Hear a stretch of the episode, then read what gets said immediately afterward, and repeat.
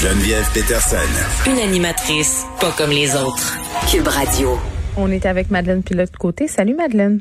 Allô Geneviève. Bon, Yann Perrault euh, qui sort de son mutisme, un autre, j'ai envie de dire, euh, c'est la tendance ces temps-ci, euh, qui est allé d'une publication sur ses différentes plateformes, sur les médias sociaux finalement, où il revient sur les allégations d'inconduite sexuelle dont il a été l'objet en juillet dernier. Ça se passait le 9 juillet. On se rappelle que le lendemain, euh, Yann Perrault avait fait une sortie où il s'excusait. Euh, mais là, euh, revient sept mois plus tard. Oui, il revient sept mois plus tard. Bon, c'est pas la première fois qu'on voit des gens revenir. moi, je m'en serais bien passé ce matin de lire des excuses de, Yann Perrault. Ah oui? Ben oui, moi je suis ben, en fait je, l'ai déjà dit à la radio là, moi je, suis vraiment tannée de lire des, excuses comme ça, surtout des mois après là, je sais pas dans dans une coupe d'années, dans un an minimum, mais sept dans mois une coupe d'années? Ben, moi je considère pas que parce que je trouve que des excuses comme ça, Geneviève là, c'est pour surtout pour témoigner du fait bon qu'ils ont fait du chemin puis qu'ils ont compris des affaires, les gens qui ont. Moi je pense que t'as pas raison. Moi, je pense que des excuses comme ça, c'est pour tenter le terrain, pour savoir si tu peux revenir. C'est ben, ça. C'est ça, le vrai objectif. On va arrêter de se compter des menteries. Là, c'est ça le but. Ben c'est ça, mais ils prennent comme euh, ils prennent des chemins détournés.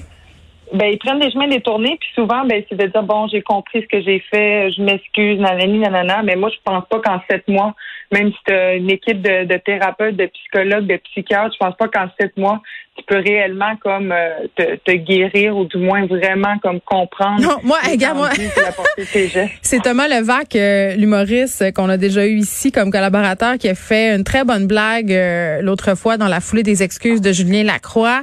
Il disait six mois. Moi, au bout de six mois, là, c'est le moment où j'ai compris pourquoi j'étais en thérapie. C'était loin d'être fini, là. Je commençais à comprendre. sais. Ben, c'est ça. Si vous avez fait de la thérapie, là, ceux et qui nous écoutent, là, je veux dire, en six mois, on commence à peine à toucher le nœud de quelque chose. Donc, quand euh, tu as fait beaucoup de, d'inconduite sexuelle, puis tu as fait de poser des gestes, des gestes graves, ben c'est pas vraiment en six mois que tu peux vraiment avoir tout compris l'ampleur de, des C'est ça, là, là c'est pas une erreur de jugement, là. C'est, ce sont des, ce sont des allégations d'inconduite sexuelle. On est ailleurs. sais, on est ailleurs.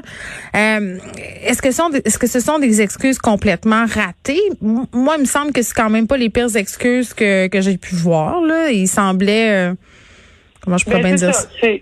C'est pas si pire que ça. Là. Il y en a eu des pires. On se rappelle celle de, de Julien Lacroix, mais il faut pas oublier que Yann Perrault, là, les accusations, euh, ben les, en fait, les allégations qu'il avait eues contre lui, euh, c'est euh, sur la, la, page Victime Voices Montréal sur mm. Instagram.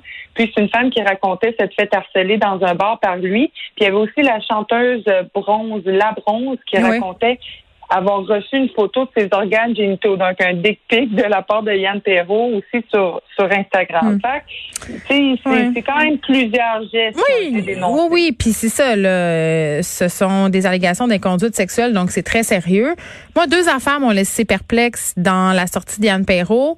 Euh, la première, c'est de répéter sans arrêt euh, qu'il est humble et qu'il est sincère. Je paraphrase, là. Mm-hmm. Et la mm-hmm. deuxième, euh, c'est de dire à la fin que sa blonde lui a pardonné. Donc, pardonnez-moi donc. moi, ça, moi, ça m'a racheté vraiment la fin. C'est ce bout-là, moi, j'avais un petit peu de misère. Ben, je peux vous lire, là. Il dit sur ça, je tiens à exprimer toute la gratitude que j'ai pour la femme avec qui j'évolue et je partage ma vie depuis 14 ans. Le pardon qu'elle m'a accordé m'insuffle la résilience et la dignité nécessaires mm. pour accepter et réparer tranquillement les dommages. Marie-Pierre, merci pour la puissante leçon d'amour. Comme se servir d'elle pour, pour ben, avoir la sympathie. de servir du, pardon d'une femme euh, pour euh, c'est justement attirer la sympathie puis euh, ben ah ben finalement peut-être que les gens vont dire que c'est pas si grave que ça bon il y a une femme qui Mais, pardonner Tantôt, on va reparler de ça avec un spécialiste de relations publiques parce que non seulement de l'utilisation de sa blonde, entre guillemets, dans le but de se faire pardonner, mais aussi de dire euh, qu'il n'avait pas fait appel à une compagnie de relations publiques. Ça aussi, je vais, je vais en parler. Euh, qu'est-ce que ça donne euh, comme impact? Donc, à ton sens, Madeleine, est-ce que ce sont des excuses ratées ou réussies?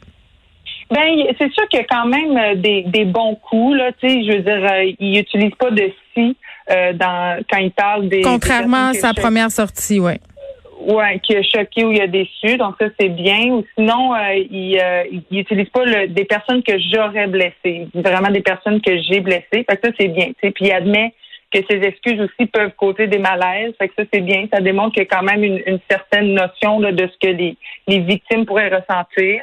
Puis il assume quand même la responsabilité de ses gestes. Ça, mm. c'est bien. Mais il y a quand même des moins bons coups. Moi, ça m'a énervé quand il dit j'ai espoir qu'on percevra ma franchise et mon intégrité.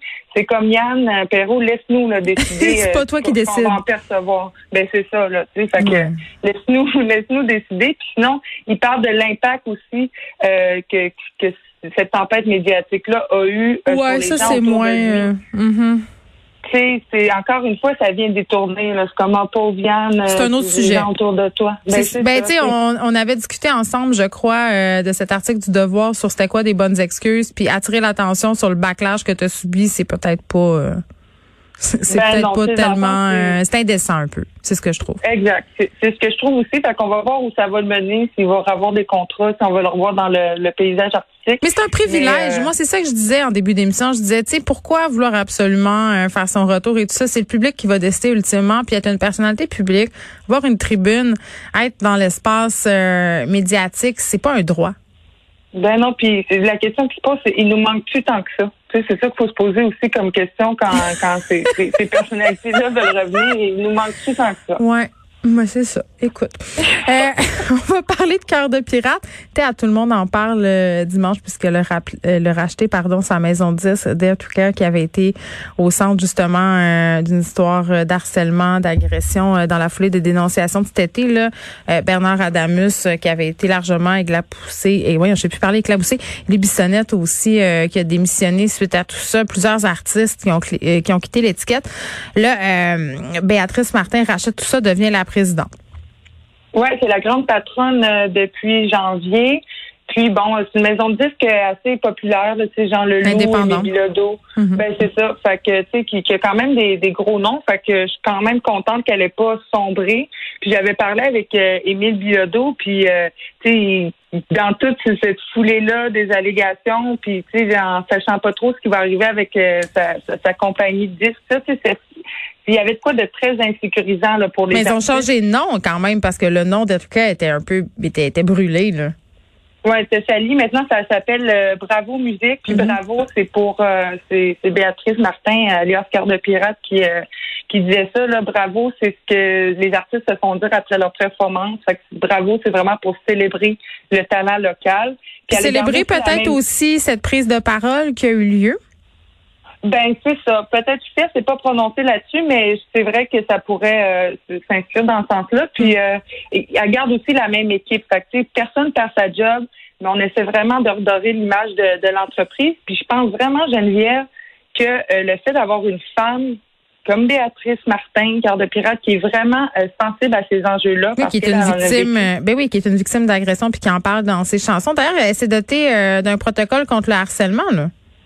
Ben c'est ça. On n'a pas tant de détails sur ce protocole-là, mais c'est comme un code de conduite, donc euh, qui, qui, espère comme tracer la ligne, parce qu'on sait que dans le milieu de la musique, ben il y a beaucoup de de, de d'événements, de lieux où. Mais, mais ça, c'est vrai. C'est intéressant de le souligner parce que c'est vrai pour le monde de la musique, mais c'est vrai dans le monde des médias, dans le monde des arts. Beaucoup de 5 à 7, beaucoup de lancements, beaucoup de spectacles. Euh, tu es dans un contexte où tu plus dans un bureau, où il y a de l'alcool qui est consommé, parfois même des drogues. Euh, tu sais, à un moment donné, ça peut devenir très, très compliqué et il y a des gens qui peuvent oublier qu'ils sont sur des lieux de travail.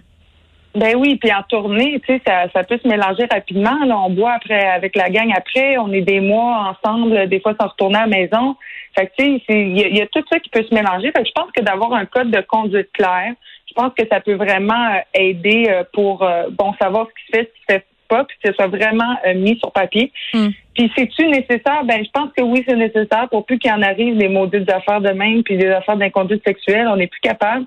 Puis non seulement c'est extrêmement plate pour les victimes, c'est dégueulasse. Mais c'est aussi plate pour les artistes de ces compagnies-là. De puis attends, ce qui était absolument épouvantable dans, dans le cas de Dare to Care, c'était que c'était connu. Euh, le départ des Libissonnettes, c'était à cet effet, là, des comportements toxiques, des agressions, des viols qui avaient été cachés qui avait été dissimulé et ce pendant des années. Donc vraiment, euh, Béatrice Martin qui, voulait mettre fin à cette culture toxique-là et en ce sens de se doter de ce protocole contre le harcèlement, c'est une très bonne chose et c'est une bonne chose que cette maison de disque-là puisse survivre parce que tu l'as dit, sont des artistes indépendants que le public aime. Madeleine, merci, on se reparle demain. À demain.